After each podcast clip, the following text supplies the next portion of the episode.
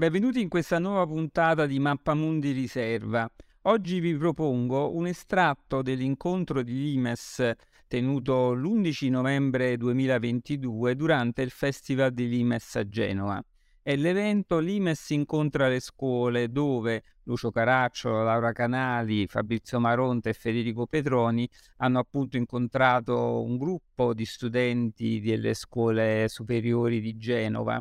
e in particolare in questo estratto Lucio Caraccio racconta, spiega la geopolitica dell'Italia, dalla Roma di Augusto, dall'Italia di Augusto nell'impero romano all'Italia nell'impero europeo dell'America, fino alla guerra russo-americana in Ucraina. Buona visione. Io sono Lucio Caracciolo di Rigolimes, rivista italiana di geopolitica. Che cosa vuol dire geopolitica? Parolone. Molto semplicemente cerchiamo di analizzare dal punto di vista italiano quello che accade nel mondo in termini di scontri, conflitti fra eh, soggetti politici, stati che hanno interessi, idee, visioni del mondo diverse. E siccome intorno a noi si muovono molte cose molto velocemente e contemporaneamente, dipanare questa matassa è veramente un'impresa piuttosto ardua. Allora abbiamo scelto questa mattina di insistere soprattutto sul noi, sull'Italia, perché se tu non hai un tuo punto di vista sul mondo, ci capisci poco e soprattutto sei soggetto a visioni altrui eh, nelle quali poi tu non sei più un interlocutore, ma sei semplicemente un oggetto che eh, altri possono eh, utilizzare come credono. La nostra storia è un po' più lunga di quello che normalmente si crede. Eh, lo conferma questa carta. Siamo duemila anni fa, il primo imperatore di Roma, Augusto, riformò lo spazio italiano, che poi dal suo punto di vista era una estensione dello spazio di Roma, e come vedete c'eravamo anche noi, c'eravate anche voi già all'epoca, la Reggio Nona, la Liguria, anche un po' più estesa di come è oggi, specialmente verso l'interno, quindi se avete rivendicazioni nei confronti del Piemonte potete farli valere con questa cartina, e di fronte a voi il mare Ligusticum, il eh, meraviglioso mare che si affaccia qui sulla città di Genova. Questa carta semplicemente per ricordare a noi stessi che l'Italia non è un'invenzione di quattro patrioti o cinque intellettuali dell'Ottocento, ma è un'idea profonda che risale a un paio di millenni fa, costruita intorno all'impero romano, cioè questo, che come vedete aveva una caratteristica fondamentale. Era un circuito mediterraneo.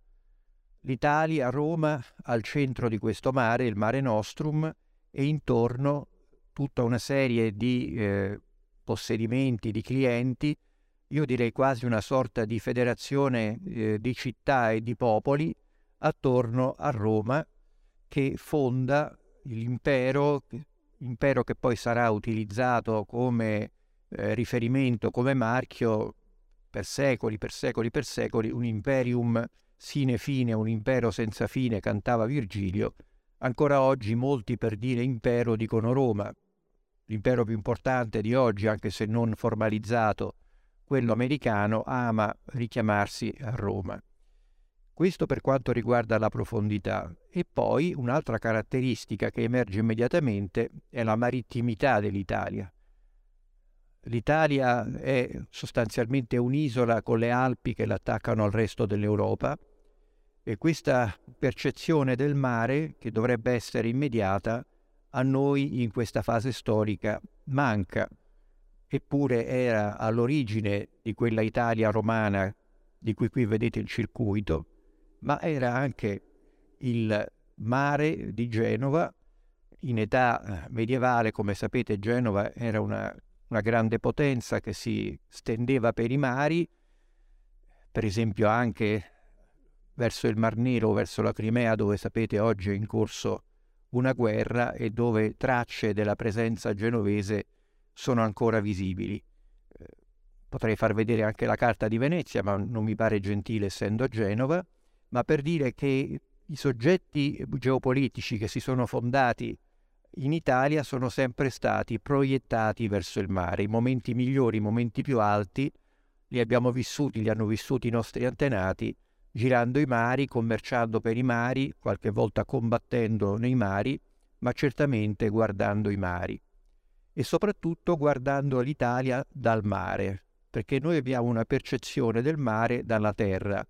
ma i popoli abituati al mare, i popoli abituati a navigare,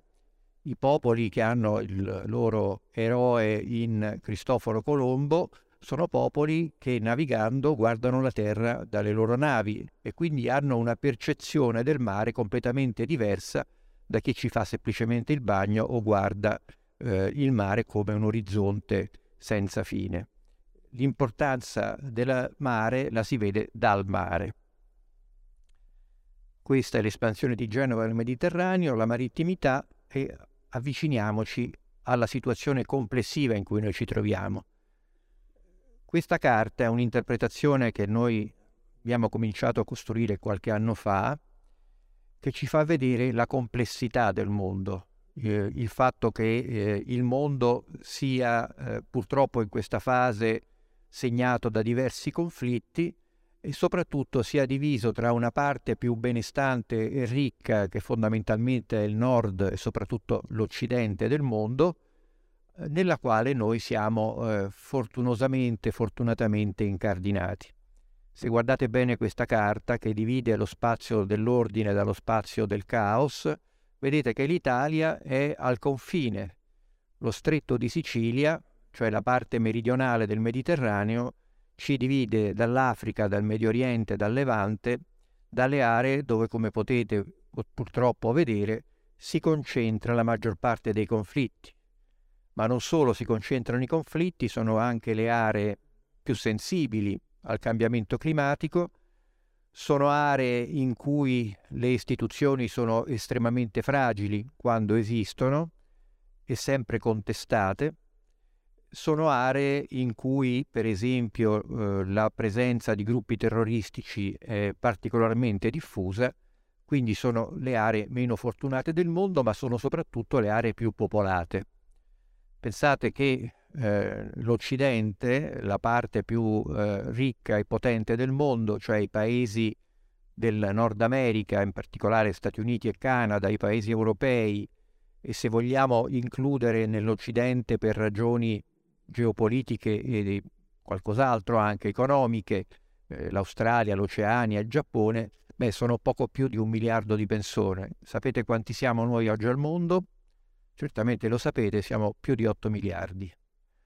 e eh, evidentemente siamo una minoranza fortunata. Siamo un ottavo dell'umanità, ma il grosso della ricchezza si concentra intorno a noi e almeno per ora anche dentro di noi. Questa faglia, questa divisione eh, evoca anche delle memorie passate, eh, molti popoli che abitano la parte meridionale del mondo, essendo stati colonizzati da noi europei, perché fino a un secolo fa noi europei eravamo espansi eh, in tutti i continenti, quasi tutti i principali paesi europei avevano colonie in Africa, in Asia, in America, eh, non solo i grandi paesi, non solo l'Inghilterra o la Francia, ma anche piccoli paesi come la Danimarca, come l'Olanda, come il Belgio, avevano in Asia, in Africa o altrove degli spazi coloniali enormi le cui popolazioni non erano esattamente trattate su un piede di parità, anzi erano considerati quasi dei subumani da sfruttare senza troppo andare per il sottile. E questa memoria coloniale, di cui noi abbiamo una visione molto idilliaca e lontana, è ancora molto presente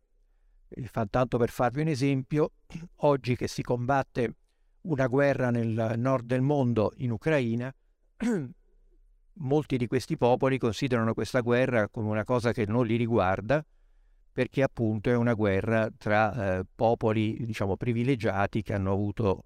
dei comportamenti in passato nei loro confronti non esattamente di amicizia. E quello che comunque vi conviene ritenere di questa carta e la posizione dell'Italia. Voi sapete che in questi giorni, in queste ore, molto si discute sulla questione dei migranti. Dobbiamo innanzitutto considerare eh, due fattori fondamentali. Il primo è quello demografico, come dicevo loro sono tanti e noi siamo pochi, ma per essere più specifici, noi italiani oggi siamo 59 milioni, eravamo 61 milioni 5 anni fa, quando voi avrete la mia età saremo 47-48 milioni, sarete 47-48 milioni, secondo le proiezioni dell'Istat. Che cosa vuol dire? Vuol dire che questo è un paese che sta calando dal punto di vista degli abitanti, sta diventando sempre più anziano, l'età mediana eh, di 45 anni circa in Italia, in Africa 18-19 anni. Questo evidentemente crea una collisione inevitabile tra popolazioni molto più numerose, molto più giovani, che essendo più numerose e più giovani non sono soddisfatte del loro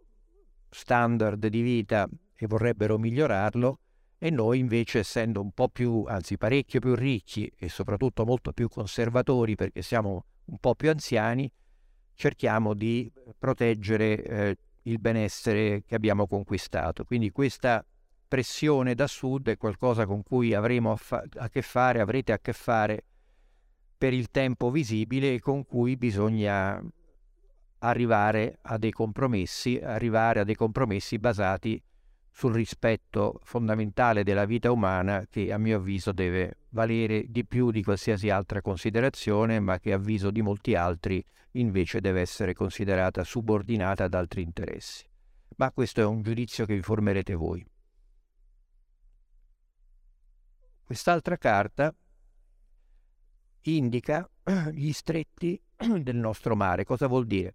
Vuol dire che il Mediterraneo è un mare già molto stretto che collega gli oceani, l'Oceano Atlantico, l'Oceano Indiano, l'Oceano Pacifico. È un mare molto stretto che si collega agli oceani attraverso in particolare due stretti, quello di Gibilterra che ci collega con l'Oceano Atlantico e quello di Suez, dove adesso segnato Porto Said, che collega con l'Oceano Indiano via Mar Rosso. Perché è importante tenere presente questi stretti? Perché l'Italia è un paese, come dicevo, legato al mare, per due ragioni fondamentali. La prima è che non abbiamo materie prime, o ne abbiamo molto poche. Si parla molto di crisi energetica, problemi di approvvigionamento di gas. E certamente è vero, ma è vero più o meno da, da quando esistiamo perché il nostro territorio o non ha queste ricchezze oppure eh, non ci sono le risorse o la volontà per sfruttare quelle che ci sono, ma certamente siamo un paese molto più povero, per esempio della Russia o di alcuni paesi medio orientali e africani in termini di risorse naturali. Quindi abbiamo bisogno di andarle a prendere, di andarle a prendere e portarle in Italia, via nave, via tubi, via tutti i mezzi possibili. E l'Italia trasforma questa energia in produzione di merci che vanno trasportate nel mondo. L'Italia ha bisogno di commerciare sia per importare che per esportare e per fare il commercio hai bisogno di navi e hai bisogno di mare libero dove si può navigare, dove non c'è la guerra, dove c'è pace, e il Mediterraneo è ancora un mare di pace, ma un mare, come vedremo, ce lo spiegherà poi Laura Canali, ancora sempre più contestato da potenze che hanno interessi diversi. Quindi la libertà di navigazione a Gibilterra, a Suez e altrove è per noi una questione esistenziale. Se per qualche motivo il Mediterraneo ci si chiudesse, saremmo messi molto male. Insisto su questo perché noi parliamo spesso di Europa, giusto, però siamo, prima che essere europei, siamo mediterranei e la nostra grande partita si gioca nella capacità di legare la nostra mediterraneità con la nostra europeità. Facile a dirsi, meno facile a farsi. Uh, questo è il murale che segna il nostro festival e concluderei su questo ricordate la carta Caoslandia-Ordolandia, qui ci sono alcune dinamiche, purtroppo anche alcune guerre che sono in corso, che ci riguardano molto da vicino.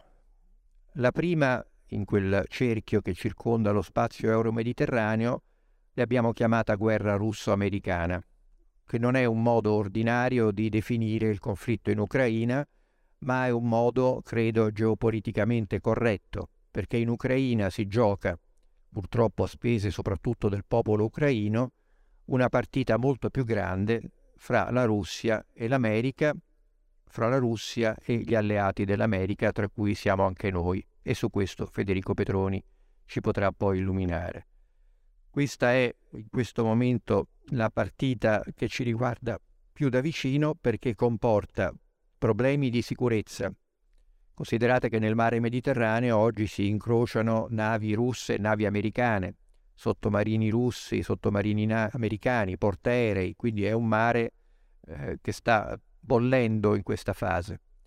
Ma poi noi abbiamo un ruolo nella guerra perché stiamo inviando armi alla resistenza ucraina dopo che l'Ucraina è stata invasa dalla Russia il 24 febbraio di quest'anno e quindi siamo parte in causa dal punto di vista della Russia, siamo un paese ostile, così ci definiscono. Noi non usiamo questi termini, però è un dato di fatto che ci troviamo in questa condizione. E poi perché ne parleremo anche oggi pomeriggio e poi durante il festival, questa guerra sta dividendo i popoli europei, i popoli occidentali che hanno visioni, approcci, interessi diversi. E concludo considerando questa partita russo-americana che si svolge in Ucraina come parte di quella sfida a tre fra gli Stati Uniti, che sono la potenza dominante, la Cina, che è la potenza sfidante, cioè la potenza che gli americani considerano l'unica capace di togliere loro il primato mondiale, e la Russia, che è una potenza inferiore, ma che si considera comunque una grande potenza e come tale vuole essere riconosciuta e quindi non accetta che l'alleanza dell'America, la Nato, di cui noi siamo parte, si avvicini troppo ai suoi confini. E questa è la ragione che i russi adducono per spiegare la loro guerra in Ucraina, la loro invasione dell'Ucraina. Ma la partita strategica dal punto di vista complessivo e dal punto di vista dell'America, che è il nostro punto di riferimento eh, geopolitico e strategico, è quella con la Cina,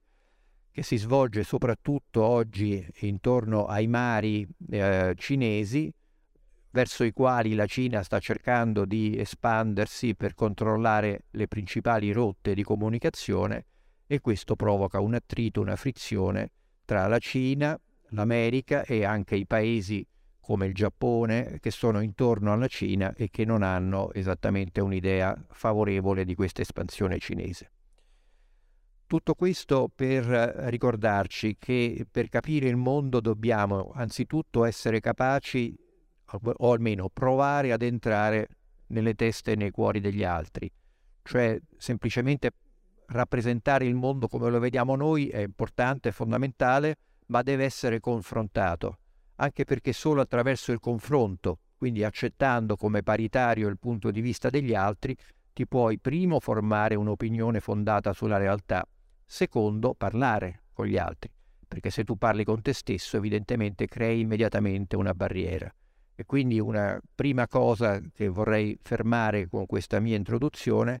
è che per capire il mondo bisogna sforzarsi di capire gli altri, però torno al punto di prima, a partire da un proprio punto di vista, cioè non semplicemente ascoltare quello che gli altri dicono, ma formarsi una opinione su che cosa siamo, che cosa vogliamo, soprattutto che cosa possiamo fare e quella opinione, quegli interessi, condividerli, eventualmente anche scontrandosi, ma possibilmente in maniera dialettica e non armata, con opinioni diverse. Questo incrocio di verità relative nessuna delle quali è definitiva, è in fondo la bellezza della nostra vita. Grazie.